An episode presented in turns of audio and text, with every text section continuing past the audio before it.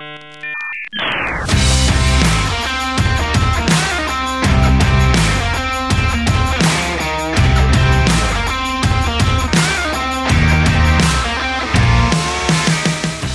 to episode four of the Charles C. W. Cooke podcast.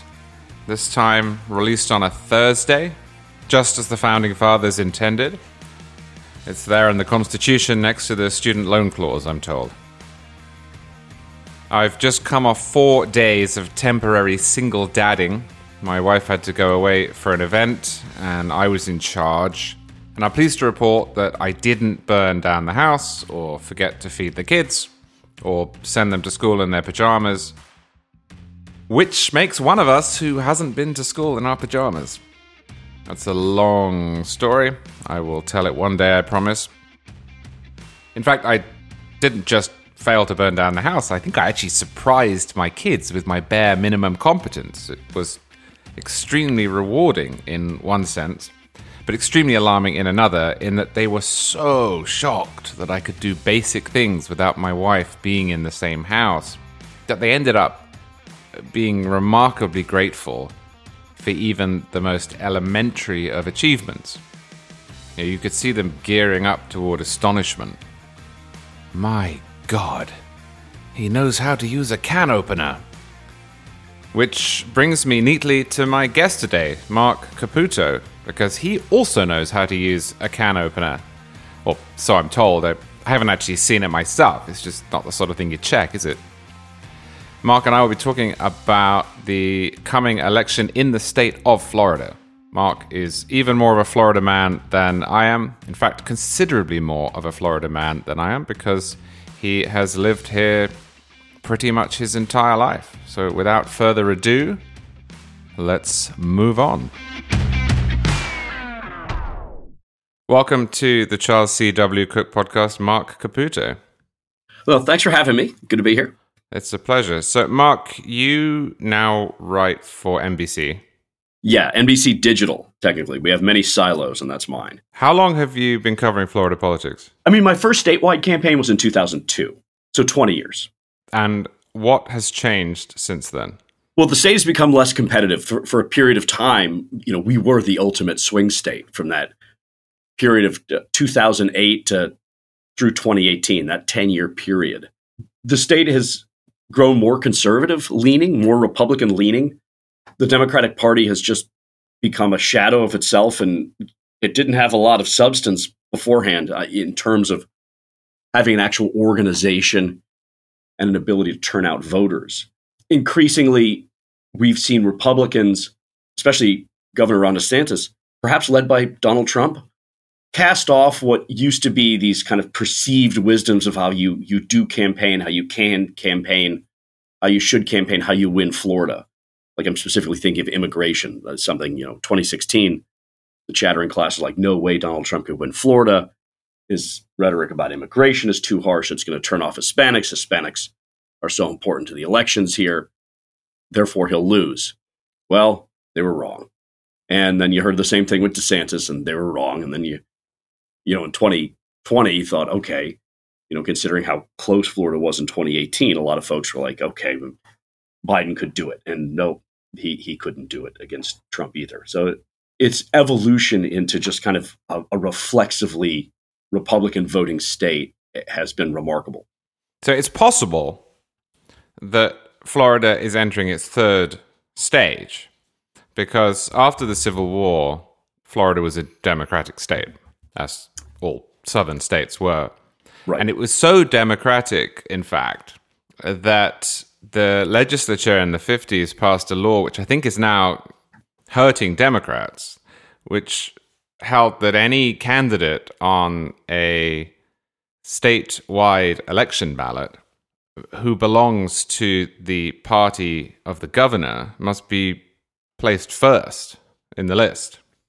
Because I was wondering when I when I got my ballot through why the Republicans were listed first every single time. It, it seemed unlikely that would be a coin flip outcome. But that's how democratic it was. I mean, the Democratic legislature passed that because they thought, well, we're always going to have Democrats and they will put them first, and there's a marginal benefit to being first. And then, as you say, it shifted. So I have a few stats here that I, I think show how much of a swing state it was. In 1928, 1960, and 1992, Florida went a different way than the country in presidential elections. But that was it until 2020. Mm. And here's another stat. Between 1992 and 2016, Floridians cast 48,263,173 votes in presidential elections. And the difference between the number of votes cast for Republican candidates and the number of votes cast for Democratic candidates was 17,753. that sounds about right. But what you're suggesting now is that this has come out the other side. So, having been a Democratic stronghold and then a swing state, it's looking as if it's shifting towards the Republicans. And my question is why? Good question. We started to see it obviously in the 90s when, in the, the kind of the Jeb Bush era, even after he lost to Lawton Chiles in 1994, the Republicans began to slowly take over uh, the elections here. You know, my my best guess is you know the the type of people we have here are voters uh, they just culturally and increasingly don't identify with the Democratic Party. Uh, and there is a, a sense among some that the Democratic Party has left them. And there's also a sense that just the Republican Party is sort of their natural home. There is definitely a growth factor or a, a, an importing of Republican voters factor uh, in that you know one of the things that Jeb Bush did after he was elected in 1998, he made sure that the stocks and bonds tax was eliminated, and, and he called it uh, an elimination of, the, of, a tax on seniors and savers. At the same time, Florida was experiencing like incredible development growth. There were relatively few checks put on that, so you had a place where lots of people could move and save a lot of their money and that's especially true for retirees. And if you're one of these people who's going to move to a place because, well, you have the money, you don't want to pay stocks and bonds tax, meaning you have stocks and bonds and therefore you got money.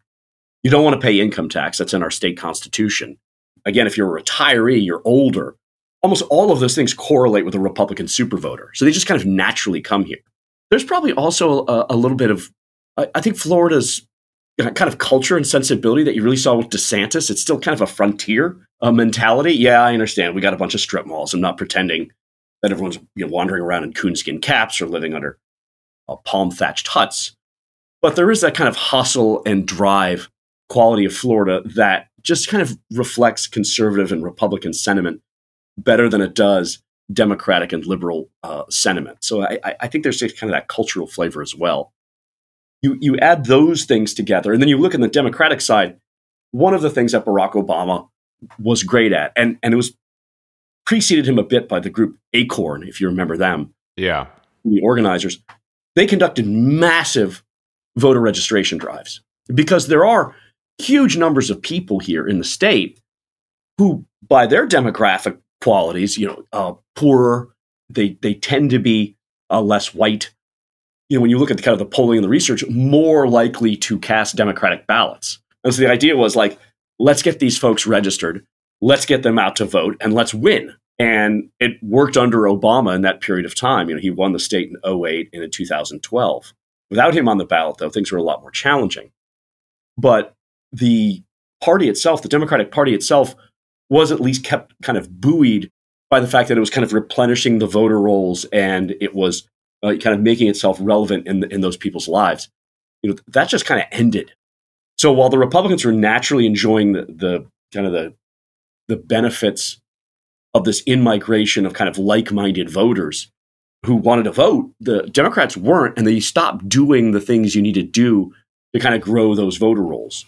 I think there might have been some sort of political miscalculations as well on messaging, especially when it comes to Hispanic voters that we saw uh, particularly in a particularly stark way in 2020. It started to manifest itself in 2018. So I think all of those factors together and, and, and others I, I have not contemplated help explain how we got here. Now, I, I, think, I think one thing that should be clear is Obama was a great candidate. You, know, you might have hated him as a president, fine. But I mean, the guy was a great candidate. He also didn't necessarily run against very strong opponents. that helped as well. The Democratic Party doesn't have much of a bench here.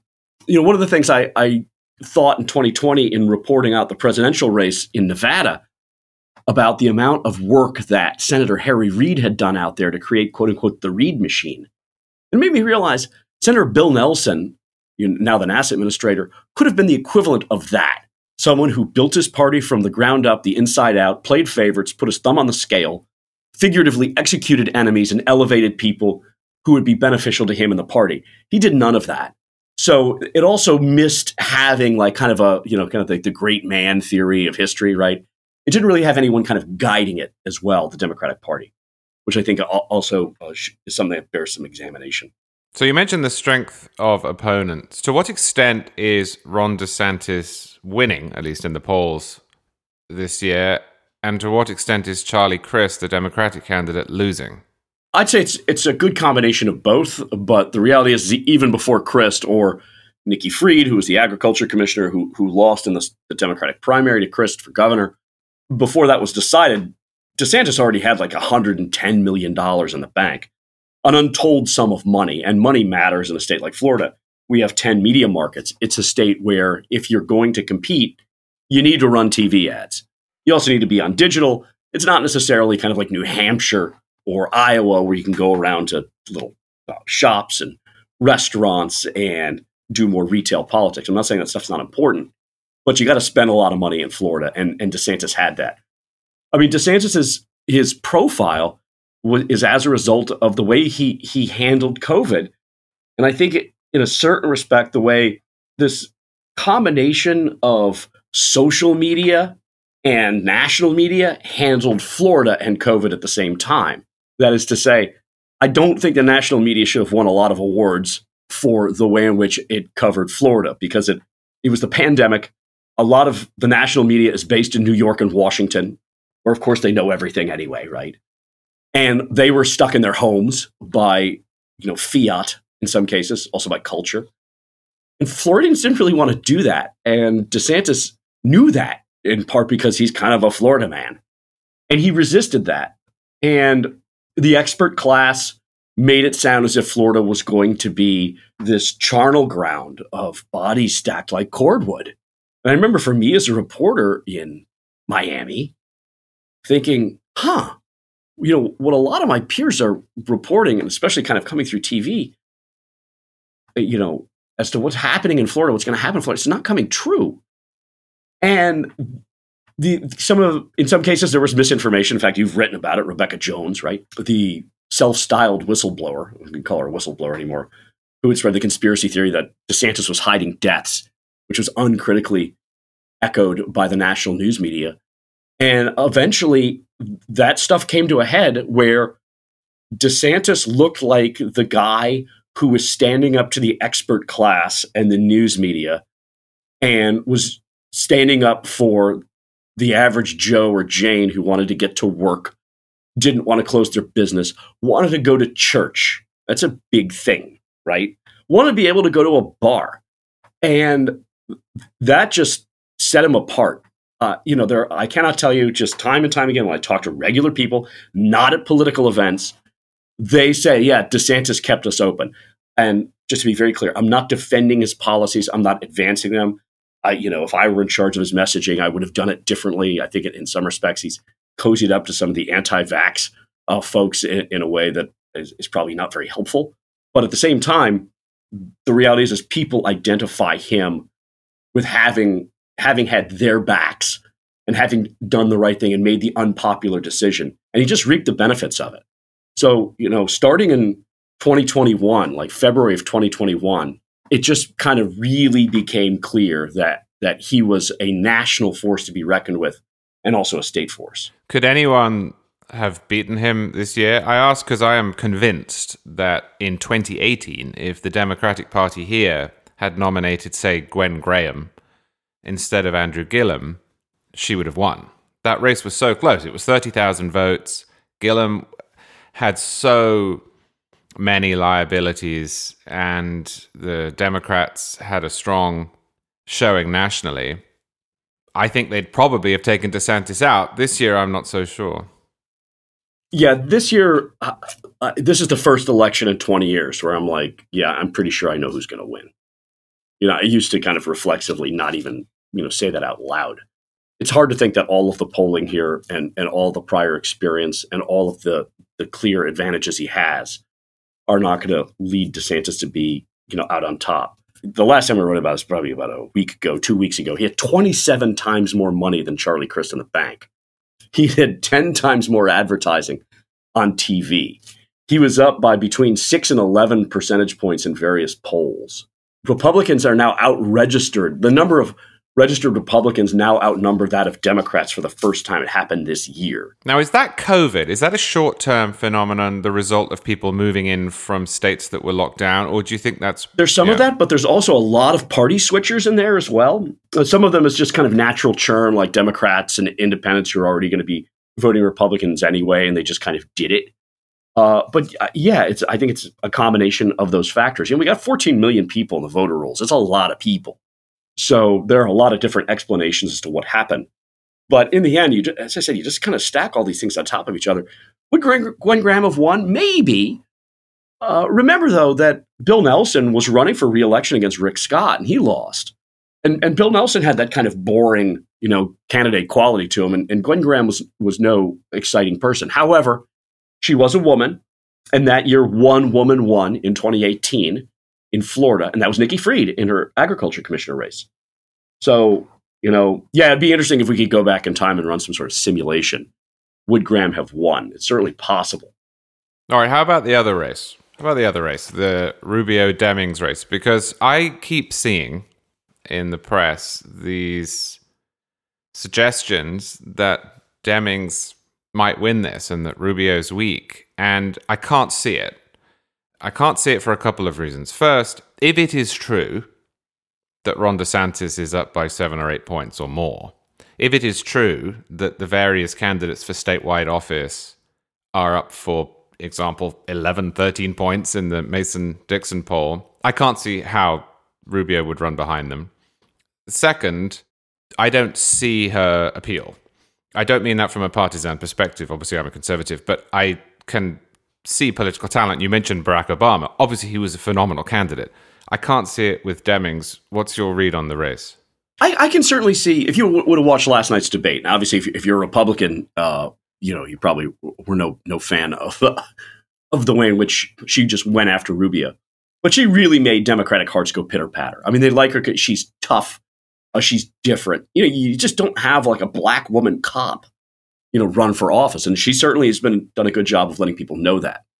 Uh, she's a she's a talented speaker. All of those qualities for her are are there. And yeah, I, I agree that it's going to be difficult for her here. I, I agree that if people are saying that Rubio is weak, they're wrong. They don't really understand the state. At the same time, if Demings loses, that is, if the polling is right, uh, I certainly see a possibility of her making a comeback bid against Rick Scott, say, in two years. Or perhaps for governor. Could be for governor as well. Yeah, that, that, that spot would be open and probably be a, a, a, a smarter office to run for in that regard because, uh, again, open seat. I mean, don't count out Casey DeSantis, by the way, running for governor. Uh, Ron DeSantis' wife. I'm serious. I've never heard that. Well, during the hurricane, all of a sudden she started, she was, uh, the first time I've seen this. You had a first lady standing behind uh, the governor, speaking at uh, press conferences. She was leading rebuilding efforts. She's a former TV anchor. You know, let's talk about Kari Lake in Arizona, right? She's very good on camera, telegenic. She's got the DeSantis name. Not outside of the realm of possibility. No, that's interesting. The only ads that I see on TV for Val Demings are on abortion.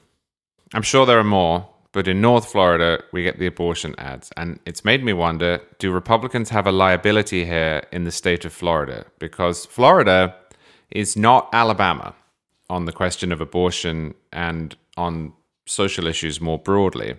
The state legislature passed a 15 week ban to be uh, automatically rendered in effect by a reversal of Roe. That reversal of Roe came. That law went into effect. Then it was enjoined because the state of Florida has a state level equivalent of Roe that's going to be litigated.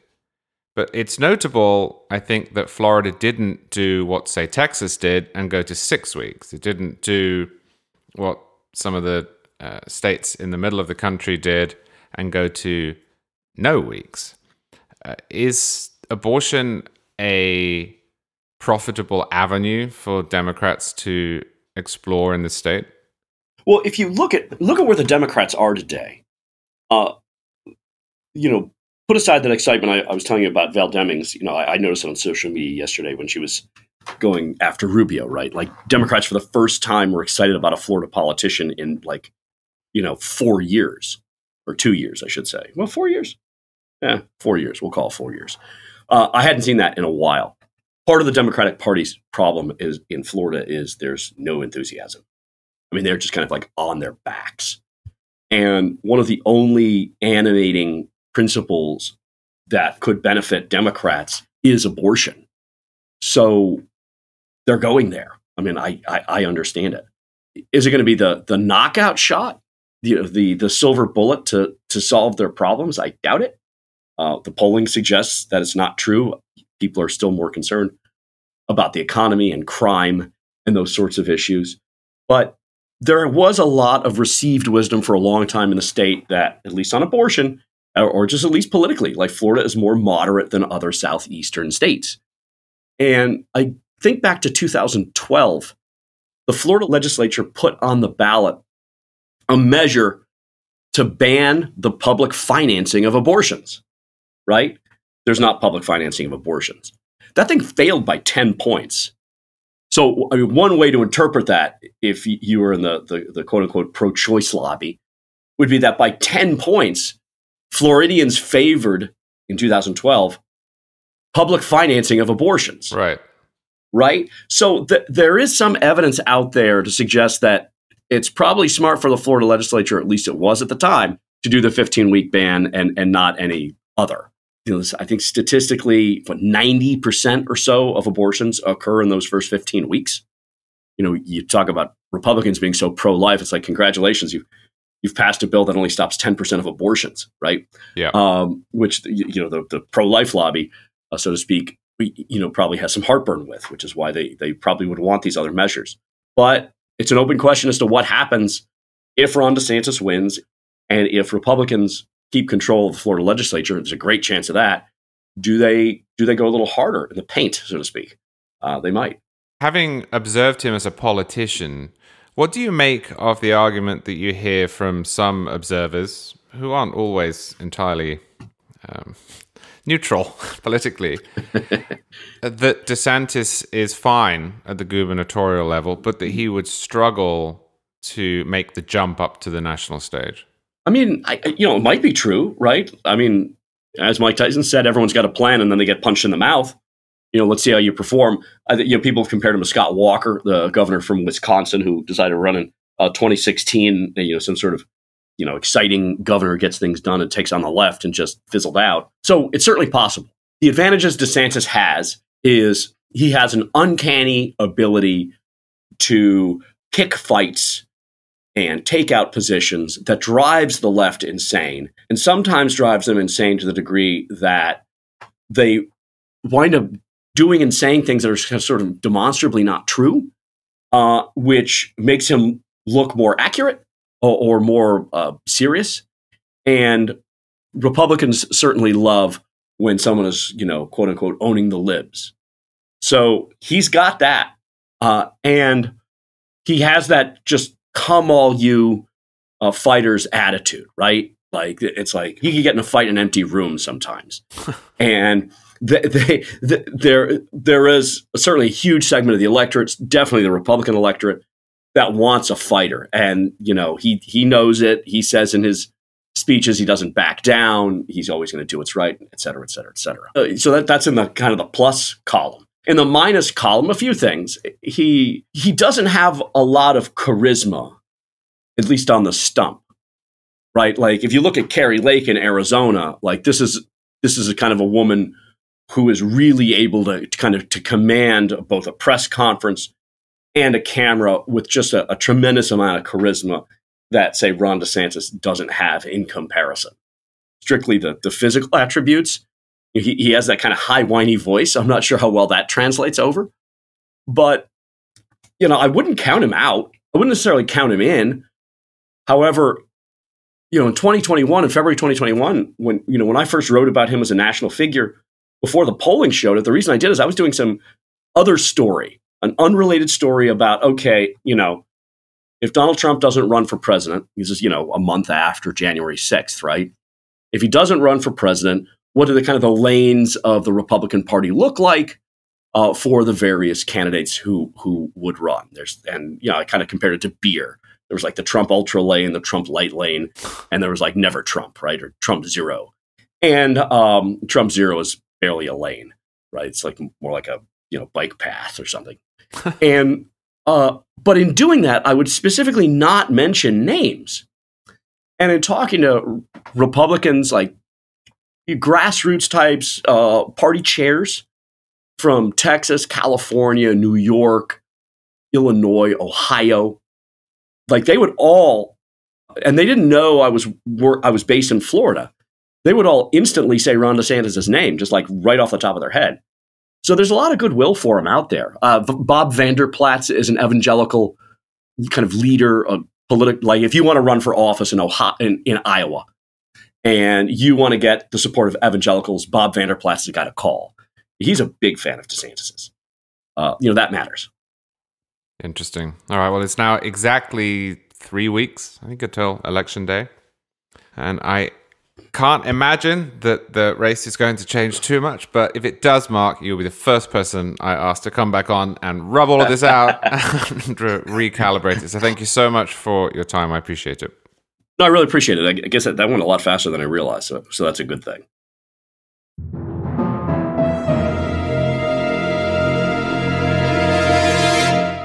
And now it's time for another Q and A. I have two questions this week. Number one Do your boys have any of your accent or are they 100% American? Well, I would say their accents are American, but with a little bit of English thrown in. My kids do say certain words a touch strangely, almost as if they're not fully committed to the part. But of course, they don't think that they speak weirdly at all. They think they're completely American and that I speak weirdly. And this manifests itself in a couple of ways. The first way is that they grow confused by my pronunciation and they ask me to repeat myself. Glass, class, pass, those words invite instant pushback. Ranch, as in the dressing. Bath, and then zebra, zebra, giraffe, and they don't do this, but the one that I just can't get my head around and I expect at some point in the future to be mocked for is, well, you would say Notre Dame. I know in America you say Notre Dame or Notre Dame, but I grew up speaking French and I just can't do it. So I don't. So instead, every single time I say it, I apologize beforehand and I explain myself and then I say Notre Dame, which doesn't help. And I'm sure it won't help when my kids get older. The other way my kids deal with my accent being different is that they mock me. They say, That's not how you say it. And then they giggle and they look at each other. And then they start with their slightly confused explanations as to why I'm a bit different than they are. Sometimes they get it right. They'll say, Daddy talks like that because he's from England. But sometimes they get it just a little bit wrong. And they say, Daddy speaks like that because he can't speak English, which amuses me to no end because speaking English is pretty much the one thing I actually can do. Second question, and this is a much, much weightier one. As an atheist, how do you think about the Bible? Have you read the New Testament recently? Do you find it interesting or do you find it dull given that you do not believe it to be God's word? Well, that is a huge question and I will do my best. It's correct to say I don't believe the Bible to be God's word, but I I don't think it's just a book either. it would be ridiculous for me to pretend that I can, in any meaningful way, separate myself from its cultural influence. I am a cultural Christian. I'm married to a real Christian. Most of my friends are real Christians. Most of my co workers are real Christians. I went to Christian schools. I'm steeped in Christianity. Now, I'm not a Christian because I don't believe what one has to believe to be a Christian, and I think it would be disrespectful for me to pretend that I am. Ethically, though, I'm informed by Christianity because the culture I grew up in was Christian, and as a result, it was informed by the Bible. The same is true in literary terms. I'm extremely partial to the King James translation of the Bible because it's so beautifully written. It, it's almost Shakespearean in scope, or perhaps Shakespeare is biblical in scope. There's some English chauvinism for you. I forget who said it, but someone once said that the King James Bible is the only great work of literature that has ever been written by a committee. Not only is it a stunning work of literature, but it's also extremely familiar. The Bible, and particularly that version, is referenced everywhere. It's woven throughout casual conversation. It's in the plays and books, it's in the church services I grew up attending. You can't read any primary source documents from modern Britain or colonial America or revolutionary America and understand them without understanding or at least being familiar with the Bible. So it's woven into my life, even as a non believer, in its metaphysical claims. And look, those claims are extraordinary in every sense of that word. The Bible contains the single greatest story ever told. Nothing comes close. I'm not using story pejoratively there. It's a story whether you believe it or not. You know, that term is used frequently by believers and non believers. And the central story in the Bible is indescribably moving. So, no, I don't think it's dull. On the cultural point, there's this story that the historian Martin Gilbert used to tell about Winston Churchill and Harry Hopkins. Harry Hopkins was an attache to Franklin Roosevelt, sent to England. And in 1941, they met in Scotland at the Station Hotel. And Churchill at this point is desperate for American help, and Hopkins knows it. And he could sense that Churchill wanted a signal that the Americans would help the, at that point, standing alone British Empire. And after dinner, he says to Churchill, according to Martin Gilbert, I suppose you wish to know what I'm going to say to President Roosevelt on my return. Well, I'm going to quote you one verse from that book of books. Whither thou goest, I will go, and where thou lodgest, I will lodge. Thy people shall be my people, and thy God my God. And then, according to Gilbert, he added very quietly, even to the end, which made Churchill cry because everything made Churchill cry. He was famously lachrymose. Now, that is from the King James Version. Uh, it's almost identical in the American Standard Version, just with different spellings and one different word, Lord in one, Jehovah in the other. The whole section, for those interested, reads like this And Ruth said, Entreat me not to leave thee, or to return from following after thee, for whither thou goest, I will go, and where thou lodgest, I will lodge. Thy people shall be my people, and thy God my God. Where thou diest will I die, and there will I be buried. The Lord do so to me, and more also, if aught but death part thee and me. And I think this illustrates my point, which is that Churchill and Hopkins, although they were from different countries, and although they lived in a time when English English and American English were at their most different, Bill Bryson talks about that in one of his books that the 1940s marked the high point of linguistic divergence between the two countries, which of course would change as mass media homogenized everything. But even given those circumstances, Churchill and Hopkins shared that cultural touchstone. And I do too.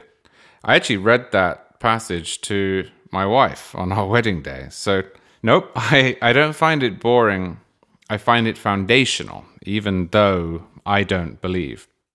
And who knows, maybe that will change too. But if it does, you won't find out until next week because that's all we have time for today. Thank you to Marc Caputo for helping me with the Florida update. Thank you to my children for being impressed that I can use the toaster. And thanks to all of you for listening. I'm off to France today, my first trip there since 2017. So if they let me come back, I will see you all next week.